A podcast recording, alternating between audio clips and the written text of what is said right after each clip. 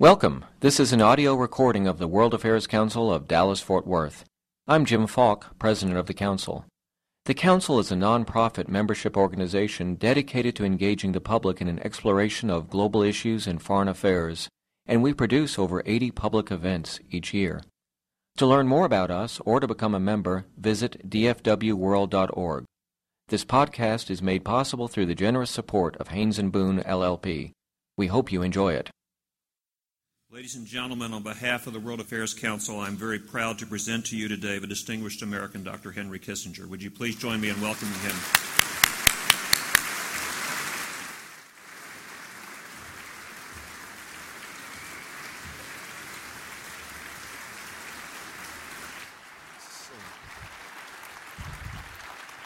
All right. Well, Dr. Kissinger, let me begin by saying what a thrill it is to be here with the Babe Ruth of international statesmen. And I want to begin at the beginning, and that is you started out your academic career at Harvard, but in studying it seems like you were always looking toward becoming a player in international affairs and not just a mere commentator. So beginning with a PhD, give us what it was that put your sights on being on the playing field and not just a commentator on the sidelines. Actually, I didn't start out that way. When I came to this country in 1938, I had to go to work in a shaving brush factory. And I went to school at night, and I was studying accounting in City College in New York. Then in the Army, it's where I got the commitment to try to do public service at some point. And then under the GI Bill of Rights, I went to Harvard. Now, I didn't have a fixed plan how to get into public service. And I usually tell my students who want to get into public service, do what interests you most any year in what you're studying. And if you write something significant, sooner or later they'll find you. That if you try to plot it, in my life, I was appointed National Security Advisor by Richard Nixon, whom I had never met. And I had been Foreign Policy Advisor to Nelson Rockefeller, who was the principal opponent of Nixon. So I don't think you can plan public service. What you can do is reflect about where the country should go and what contribution you might make, and then let life take care of it. Well, you've certainly done a good job of that, talking about your service with President Nixon. In your book, Years of Upheaval, you said there was no true Nixon. There were several warring personalities which struggled for preeminence in the same individual. Obviously, there was a very good Nixon and there was a bad Nixon. And fortunately, you connected with the good Nixon with all your foreign achievements. But did you ever figure out who or what was motivating the bad Nixon? No, I never saw the bad Nixon. And I don't accept the general media notion. I think Nixon was a distinguished president who performed great service for the country. He suffered from some personal insecurities, and that made his human relationships more complex than they should have been. And in order to balance those, he sometimes did things that, trying to avoid direct personal confrontations, things of that nature. But if you look at the actual decisions that he made, in both the domestic and foreign policy, he had a principle that was, you pay the same price for doing something halfway as for doing it completely. So you might as well do it completely.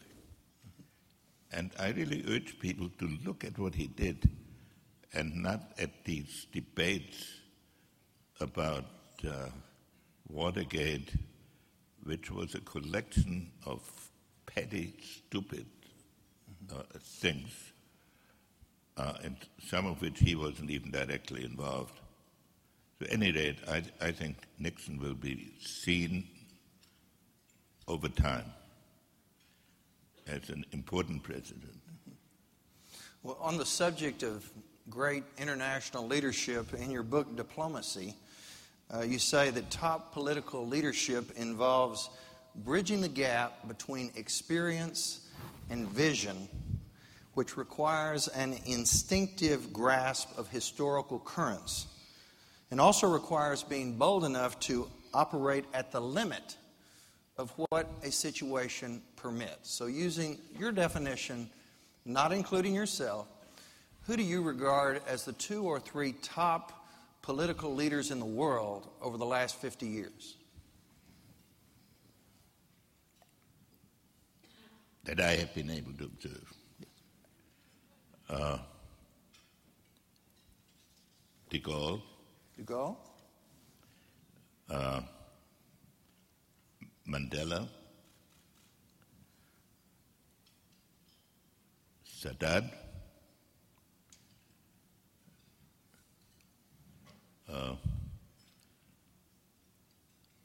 Franklin Roosevelt and Theodore Roosevelt. I'm just applying criteria you gave, but saying necessarily I'd vote for them.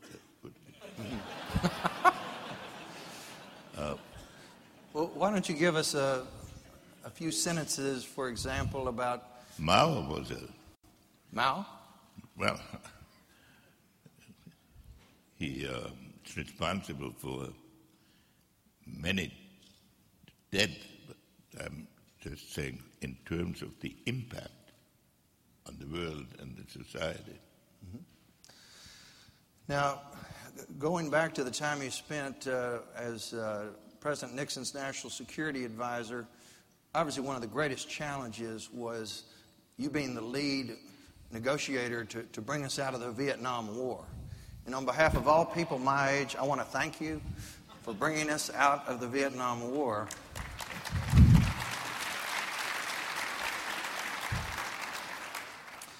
But from your perspective, after you succeeded in getting us extricated, what was it that caused South Vietnam to fall as fast as it did after the U.S. had removed itself from the war? Well, to me, the tragedy of the whole experience in Vietnam was that America entered that war for the absolutely best of motives. It wanted to achieve in Asia what we had achieved in Europe, namely to keep countries out of the control of communist pressures. And the administrations who got us involved, the Kennedy and Johnson administrations, did not estimate correctly that the challenge in Vietnam was different than Europe, because Vietnam had no history of being a state. So a state had to be built in the middle of a civil war. And then, sometime in that process, America turned on itself. And the issue of the Vietnam War became a huge debate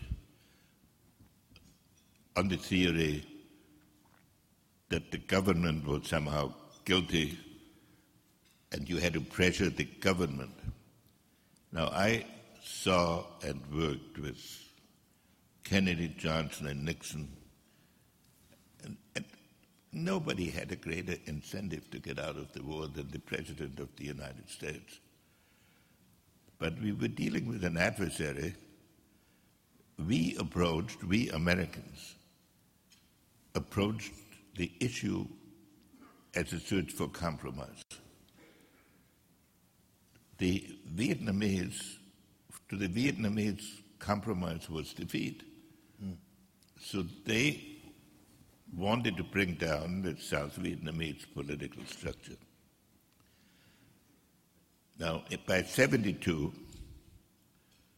we had achieved a position where they, and in the negotiations that I conducted, which were sort of a nightmare because they would read to me statements from the Senate and from the New York Times, and I would say, here is our position, and I'd say, we don't have to pay attention to that. Somebody has already offered more. Well, but finally by end of 72, we got an agreement.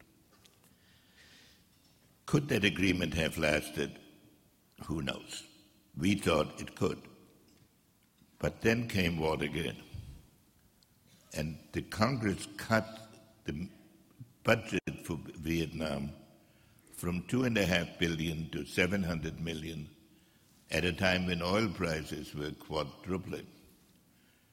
So that the Vietnamese army had to ration artillery shells and limit flights.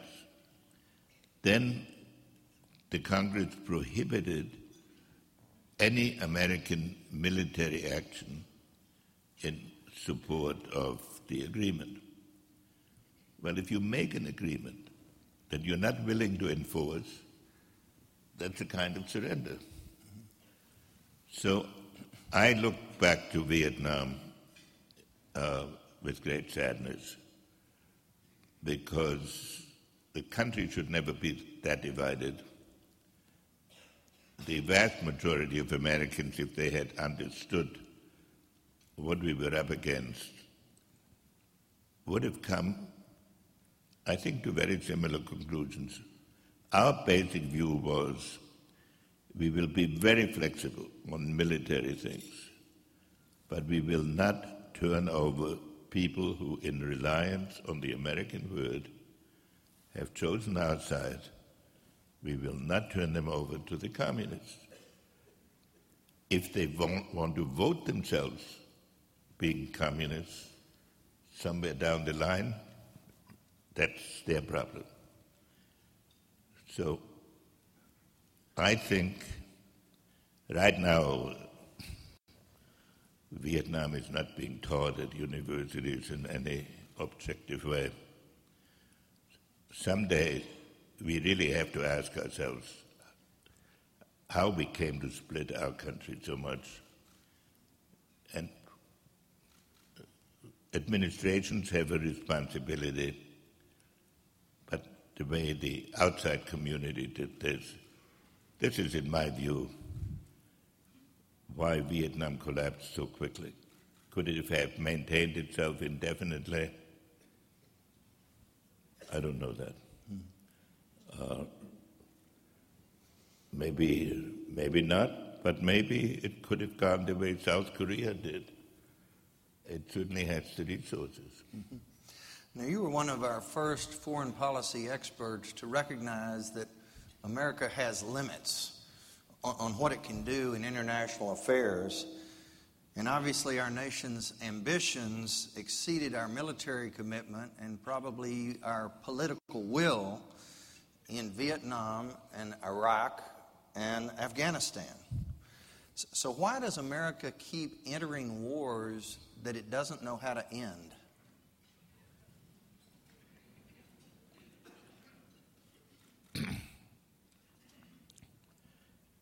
Because we have a tendency.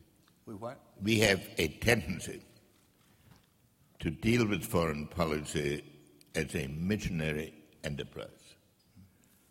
And that we define our purpose as transforming the world to our principles. And as a general objective, that is, of course, what we prefer. But when you apply it to concrete cases, then you have to ask yourself what the limits are of what America can do. When you take Iraq, you have a Shia, a third of the country is Shia, a third of the country is Sunni, a third of the country is Kurds. They were put together into a single country only in 1920 by the British, who wanted to block Iran and they wanted to block the Arab national resurgence. And they had no specific idea how to make a country out of this. Now, our objectives in Iraq were absolutely noble, but the Shia and Sunni have been fighting each other since the 9th century. That's a religious conflict.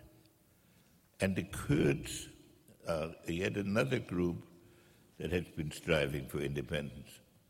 So when we go in there then and make a military occupation,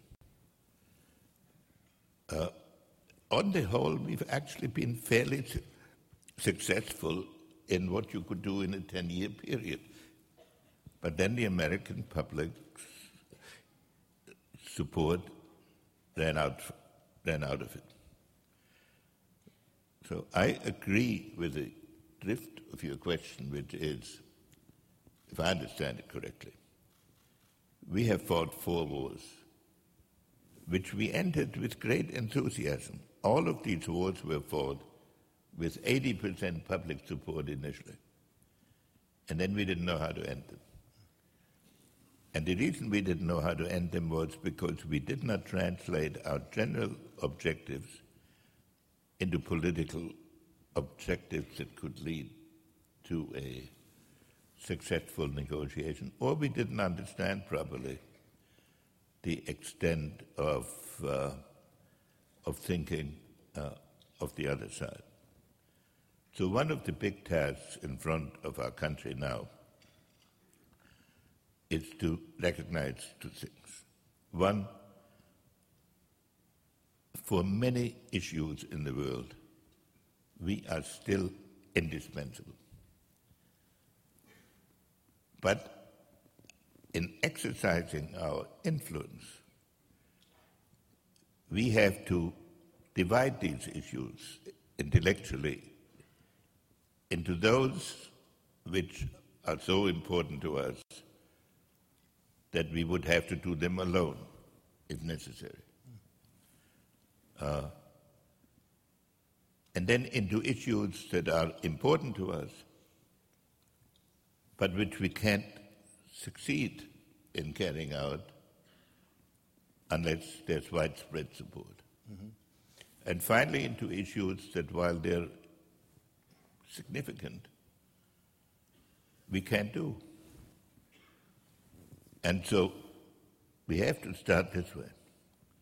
Second thing, in my opinion, we have to learn is we have these wars with which we had trouble. We were fought in the interior of Asia along front lines where the enemy would win if it only survived. The enemy didn't have to do anything except survive. So time was totally on their side. We have to come to a more peripheral strategy in which we maximize our geographic position. If you look at how Wellington defeated Napoleon, it wasn't in the center of the continent at first, it was at the very edge of the continent. So these are general observations But also when you talk of American failures, you have to talk about American successes. So we won the Cold War. We restored Europe. The international system is more or less following market principle maxims. But we became too enthusiastic about the engineering we could do in countries like Vietnam, Iraq, and Afghanistan. Which brings us to Syria. Obviously, that's a hot situation. Last week you said America should do what we can short of using ground forces. But with over 70,000 killed and over 1 million people having fled the country in the last year, and now Iran stepping up with substantial military assistance to the Syrian government, if you're President of the United States today, what steps would you take regarding the Syrian crisis? The first step I take is to get the smartest people I can find to analyze the problem and tell me what is the issue here. And I think you will come to, they will come to this conclusion. When this process started, a lot of American attention was focused on how to get rid of Assad, as if it were a question of an individual. Now, the thing to remember about Assad is he started in life as an ophthalmologist.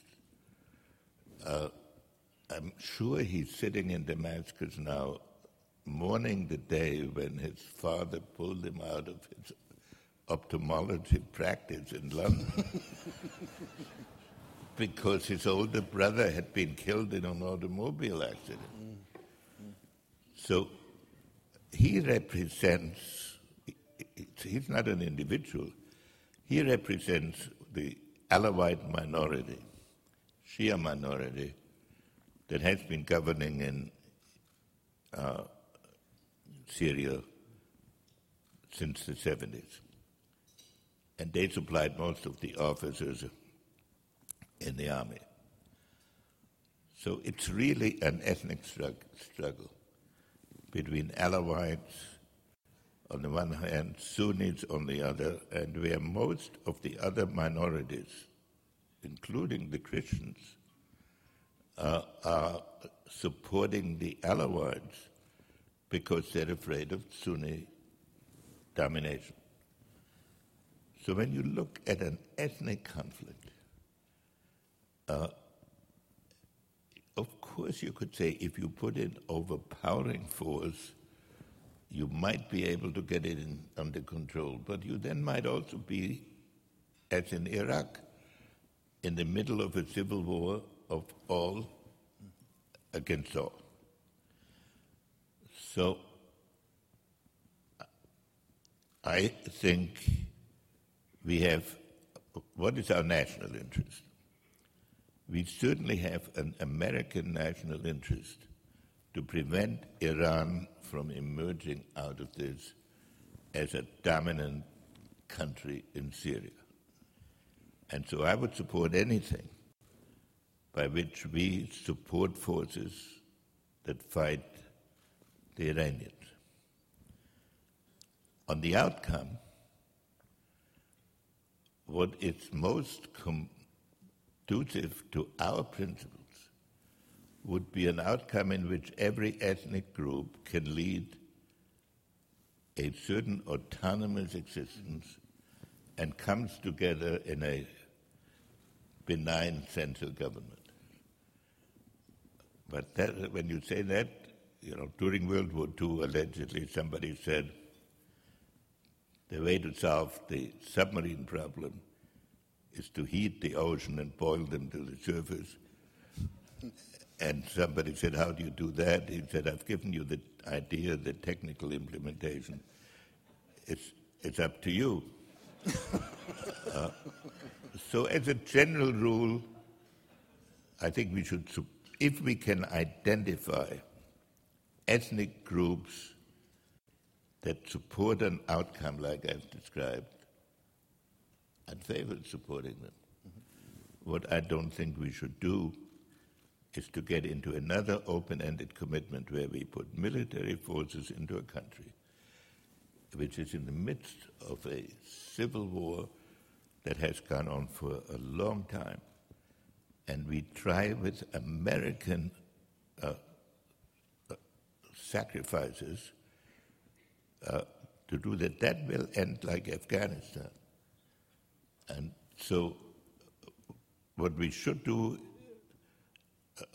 I think in Syria, Russia could be helpful because the fear of Russia is they have 30 million Muslims in their country. And their fear is that if radicalism spreads too much in Syria, it will reach their country very fast. So can we get together with the Europeans and Russia to come up with some guiding principles? And can we find groups that after success will govern according to these principles? But if we can't do these things, then I know it's a tragedy, but we can't solve every tragedy by American military presence on the ground. Mm-hmm.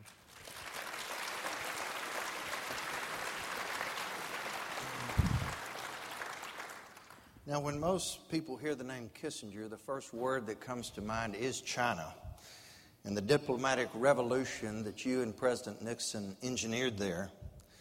Earlier this week, new Chinese President Xi said his number one priority is for China to surpass the U.S.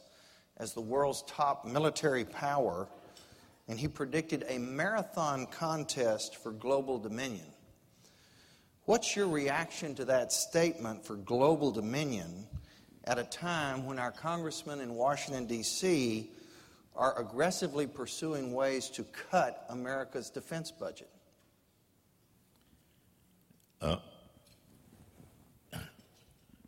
Xi is a newly installed president in a country who probably has almost certainly has less power than the American president, in the sense that he can't just walk into his office and order something. It's a country that is run by a constellation of various constituencies in which Xi is clearly the dominant figure. So I always, when I see these speeches, want to see what audience is he addressing. But let's talk about it conceptually. In the history of the world, when you have a country that is rising like China, and a country that's well established like the United States, it very often leads to conflict. And many people say World War One started because Germany rose and Britain was there and the established countries and the new country went to war. And it's true. But then you'd have to ask yourself, if the people who went to war in 1914 had known what the world would look like in 1918, would they have ever gone to war? I doubt it. So here we have with China a country with a different culture, considerable development, and can they outdo us in a military way? I can't conceive it. But if they try to do this, we will have a conflict,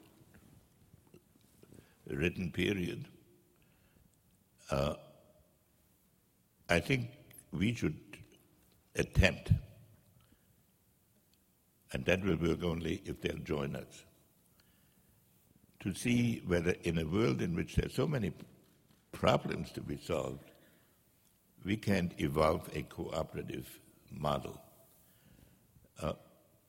From a purely military point of view, it's very hard to see how either country would really defeat the other. But when you have energy, non-proliferation, the cyber issues, which really is a shorthand for all the new technologies that are developing. I think a cooperative effort is needed to see whether they can be solved. If China really does what their president has said, and they'd have a long way to go, then of course we will resist. And we would resist from a very strong position. Because look, here is a country that right now has to move 400 million people from the countryside to the cities. They have, by their own terms, a significant problem of corruption. They have to move the center of gravity of their country from the coast into the interior. And to do all of this in the midst of a military-type conflict with the United States would be very short-sighted from their point of view. So I think we should know what our national interest is. And our national interest is that we will not permit the hegemony of any country in the world. But we also should recognize that we are living in a new world. Look how the energy pattern has changed, in which the significance of the Middle East is diminishing because of our own development of energy sources in our own country. So I think we should trust on our own evolution. And if military conflicts are necessary, we'll of course do it. But first we should try to construct a more peaceful international system. Now, during the lunch, I don't know if you saw it or not, we had many photographs of you with a number of Israeli and Arab leaders over the last several decades. And of course, we're mindful of your success in ending the Yom Kippur War by playing a lead role in initiating meetings to bring to fruition a resolution through shuttle diplomacy. Now let's again assume that today it's President Kissinger. Would you be taking the lead in getting discussions going between the Israeli and Palestinian leaders in hopes of brokering a settlement? Well, in 1973, when I was active and started a number of these processes, the situation was that the people armed by the United States had won the war, so that if those people who wanted a change realized that we were the key to a solution, that gave us a very strong bargaining position. In the present world, we have the Arab Spring, which is started as a expression of local resentments, but has now brought in every country into key positions the Muslim Brotherhood, which for decades has dedicated itself to an anti-Western, pro-Sharia type, so that the objective conditions, the calculations people make, have become more uncertain. Still, I think an effort should be made to promote a Palestinian-Israeli negotiation. The question is whether we should aim at a negotiation that settles everything all at once, or whether we should go step by step. I, on the whole, have preferred step by step, because when you want to do the whole thing and you want to get guarantees and verification of every aspect, it gets so complicated and so dependent on domestic changes that it often blows up in your face. But I would be open-minded, and I think it is a worthwhile effort for the administration to support that process. Mm-hmm. For my last question, before we get to questions from the audience, we have to talk about Iran, a country that's bedeviled the United States now for several decades. And you've said recently several times that the next 12 months are crucial and that President Obama has important decisions and policies and strategies that he needs to implement involving this very volatile situation. So again, let's assume we got President Kissinger instead of President Obama. What do you do during the next 12 months about that situation? Because you'd have to change the Constitution to make it better. All right, that's a minor issue. Let's assume we've gotten past that. Look, I am often described as a realist, but I think that is not a good way of looking at these things. The right way to look at these problems is to say, what are we trying to do? What are we trying to prevent? And what are the facts in the case? Which you would do as a lawyer. Mm-hmm. Now, the facts in the case are these. For at least 15 years, the United States and its allies have said that that a Iranian nuclear military capability is intolerable. They have said it is unacceptable. But they've never exactly defined what they mean by unacceptable and what they mean by military capability. There are three elements to a military strategic capability: delivery systems, feasible material, and warheads. The Iranians have done the delivery systems. I mean, they are out of control. And they are very hard to stop. So now they are in the phase of acquiring feasible material. That is the most difficult part. And then to make a warhead is relatively easy if you have all the feasible material.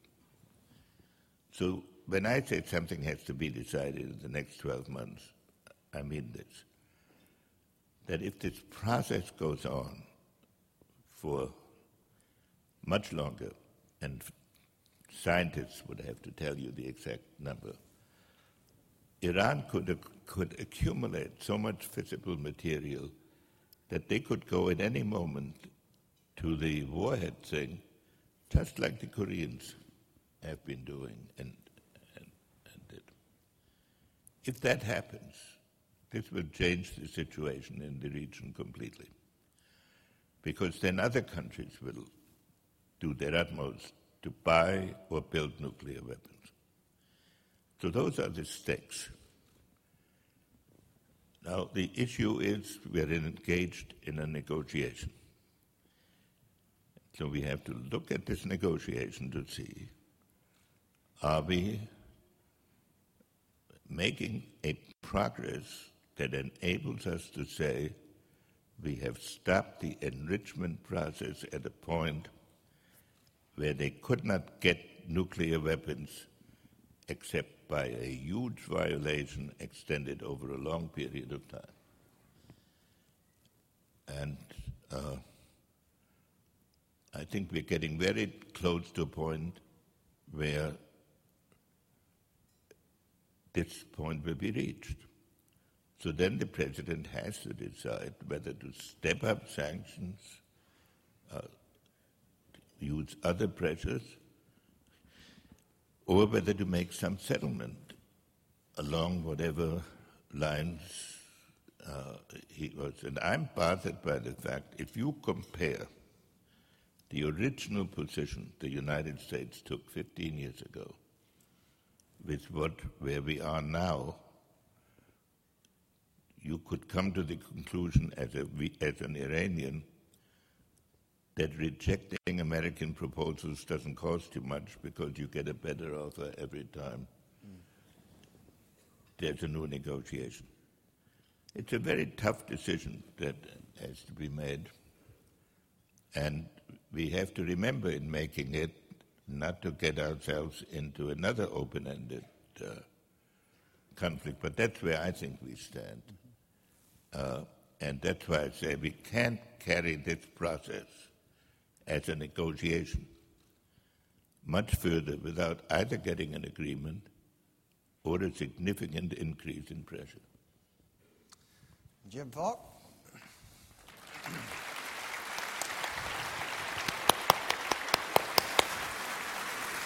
Comments. Thank you so much. And you can imagine the number of questions that we've received from the audience, and we just have time for one or two more. And many of them have asked about, Dr. Kissinger, what really worries you the most that affects our national interest in world security? And there were many questions about the changes in North Korea and the recent aggressive posture of the new leader.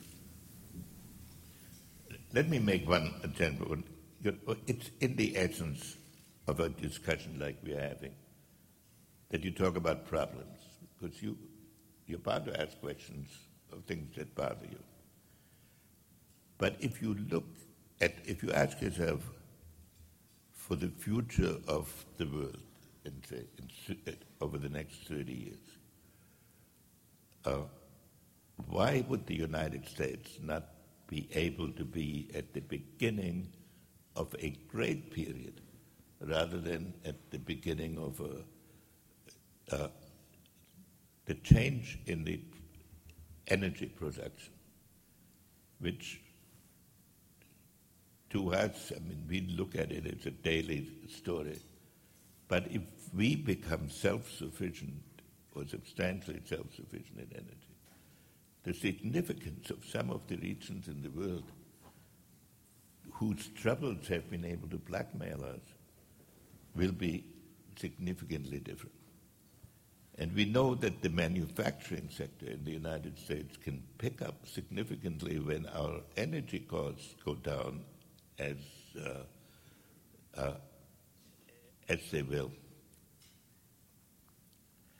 So, and if you look around the world, whose hand would you rather play than the American world? So I am actually optimistic about the long-term trends. But then what worries me most at the moment? You mentioned North Korea. North Korea is an absolutely weird regime. It's not...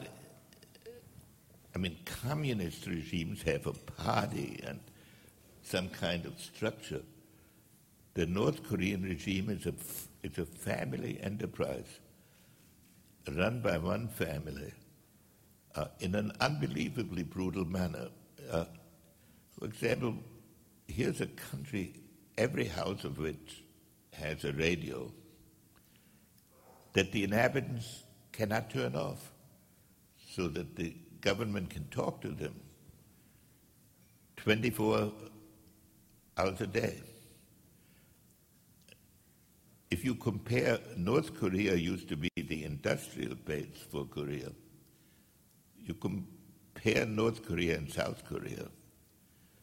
North Korea is a basket case in almost every respect, except that at the cost of horrible famines, they have managed to build a few nuclear weapons. And their conduct of international affairs is based on irrationality, so they threaten they will go to war. I don't think they have enough reserves to go to war for more than 2 weeks. This is not a strong country. It's a ruthless country that if it fires artillery into Seoul could do huge damage. And I'm not worried about its nuclear weapons. Certainly not vis-a-vis us. One of the dangers is, however,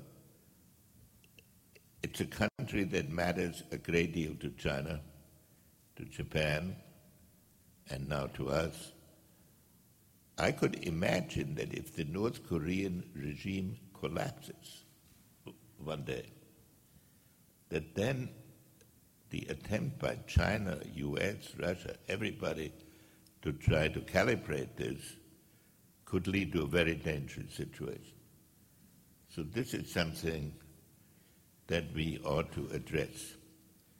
The capacity of North Korea to threaten anyone for more than a suicide attack is, in my opinion, extremely limited.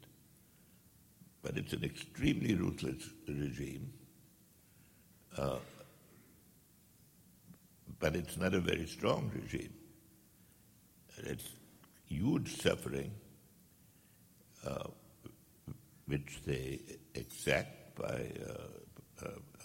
by terror, but it's a subject on which the surrounding countries really ought to come to some understanding and not let themselves be sucked into a conflict by this really irresponsible bunch of leaders. We have a last question, and I'd like to remind the audience to remain seated because we'll have a short presentation at the end of the program. Dr. Kissinger, so much has changed in the role of the media since when you were Secretary of State. How has those changes affected the conduct of foreign policy now? Well, you know, I hate to be nostalgic about the role of media. We had a tough time with the media that existed at that period. The way the media have changed in that period is when I first came into government, there was the evening news, and that was really the key television event about news. Now you have a news cycle 24 hours a day, and the presenters have to get your attention, so they have to recycle crises, and then they have to have controversy whose essential nature is rarely explained, so that the level of concern of the public is heightened, but it's not focused on anything sufficiently concrete. In the writing world, and God knows I did not enjoy that either,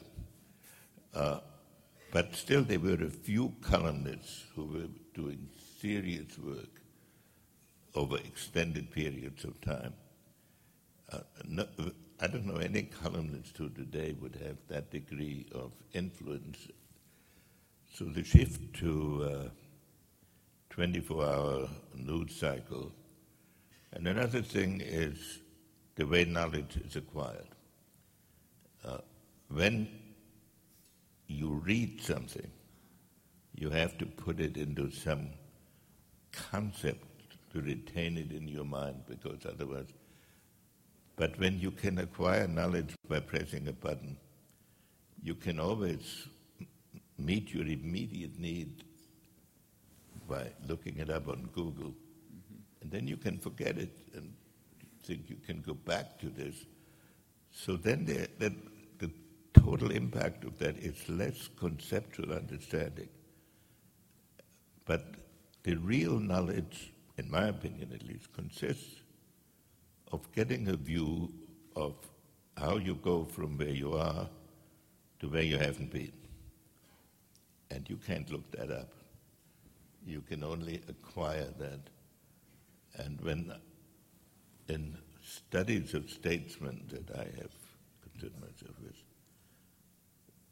the people who have been best are the ones who had a sense of history. And our society now is getting deprived of that to some extent. But again, on the positive side, there are so many technical means of addressing what I've described that once it's recognized, and I don't want to leave you with a pessimistic impression. I've described problems because I was asked about problems. If you ask me for the overall situation, if we straighten out our own thinking, this could be the beginning of a great period for America, not a period of retreat. That would be my basic message to you. And that is a wonderful message for us to thank you and to end on. Dr. Kissinger, thank you for the contributions you've made to our nation's history. For more information about the World Affairs Council of Dallas-Fort Worth, visit them on the web at www.dfwworld.org.